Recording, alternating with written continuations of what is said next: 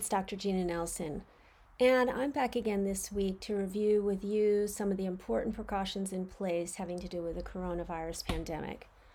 Uh, briefly, um, I wanted to talk about how uh, the most important thing we can do to prevent the spread of the virus and to keep the, the scope of the pandemic manageable is to shelter in place. Uh, now, some of us are in towns that have lockdowns Others of us have recommendations simply for social distancing. But really, shelter in place is a really good place to be, even if it hasn't been ordered yet. And this means really staying at home as much as possible um, and making do uh, with one another and restricting your contacts. So, um, this involves um, all the normal life events. You've got to get supplies and groceries. Many of us are relying on Amazon.com um, Amazon Prime, certainly. Uh, you can also access resources like Instacart, um, or you can simply have one designated town person who is the particularly fastidious member of the family who is the best about um, being quick and not socializing and observing the six foot rule and doing the hand washing and the sanitizing and so forth and so on. Um, and that can minimize risk rather than having different people doing it at different times in different ways.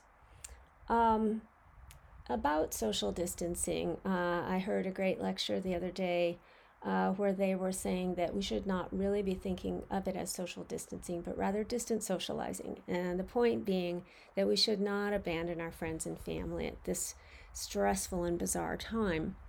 So you can call or you can use FaceTime or Skype and you can even play games with your friends. I would suggest Words with Friends, and there's many others.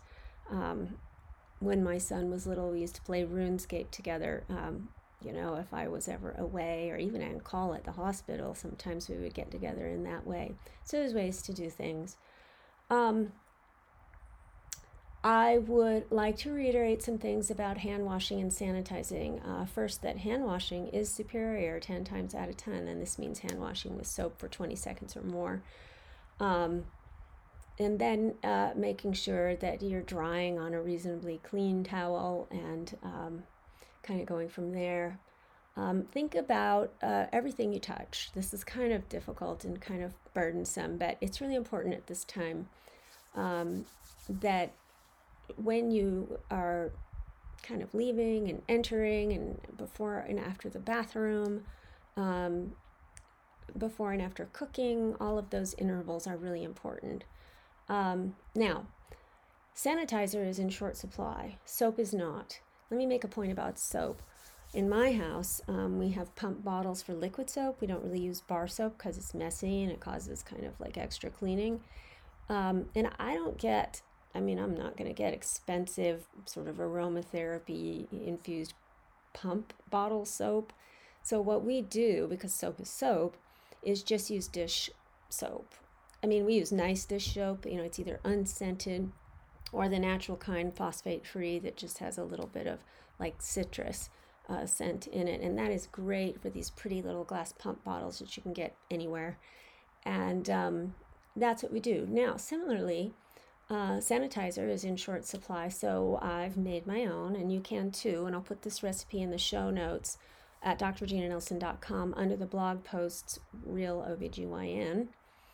Um, and it's basically um, isopropyl alcohol, glycerin, hydrogen peroxide, bottled water, and a little bit of essential oil. I mean, so basically 12 ounces of isopropyl alcohol. That's also called rubbing alcohol uh, two teaspoons glycerin, a tablespoon of hydrogen peroxide, which maybe you even have around your house, three ounces of either distilled or boiled water, a little few drops of essential oil for, you know, just pleasure.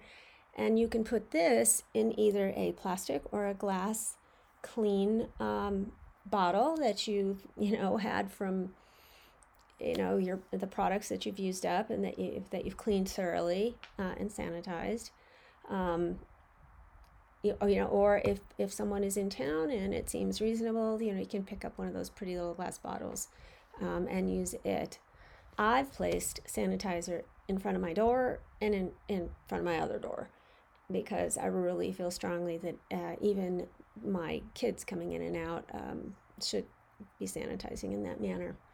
So I've also decided that I need a car kit. It's going to be a nice square basket that doesn't tip over. And it's going to contain Kleenex, sanitizer, and a garbage bag. Why? Because if I use a Kleenex, it's got to go straight into the garbage bag. And then I've got to use sanitizer right after any use of a Kleenex or potential touching of my face. Um, so, one more set of precautions, and then um, something something more interesting. Um, precautions for a coronavirus infection are fever or cough or shortness of breath, particularly with a history of travel within 14 days to a high risk area or um, exposure to a high risk person. Um, if these uh, are present in a family member or yourself, you should probably call your doctor or call the health department um, and find out if you need to be screened or find out, you know, what you're watching for or what the next steps are. Um, those are the main precautions. Now, for uh, a little treat, I will give you a reference to a great little website called Our World in Data. And I mean, so it's ourworldindata.org. Um, and this is a site that everyone should see.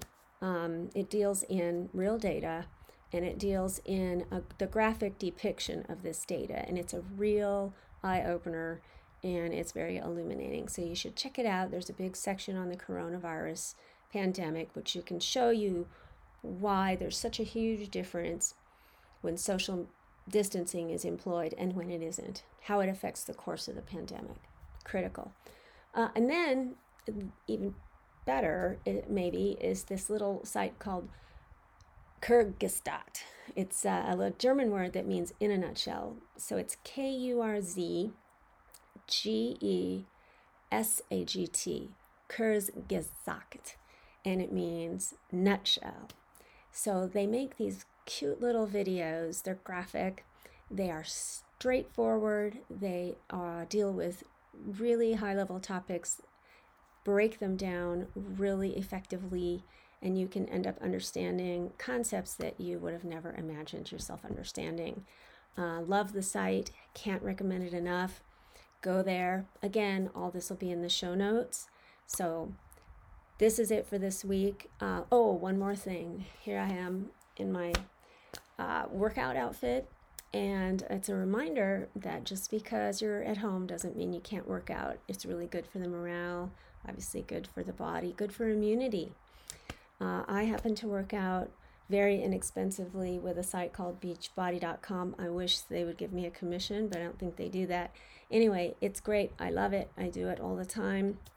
There's over 600 workouts. I think you pay a single fee over the course of a year. It amounts to like $8.25 a month for an infinity of evidence based workouts that you can do at home with very little to nothing in the way of equipment.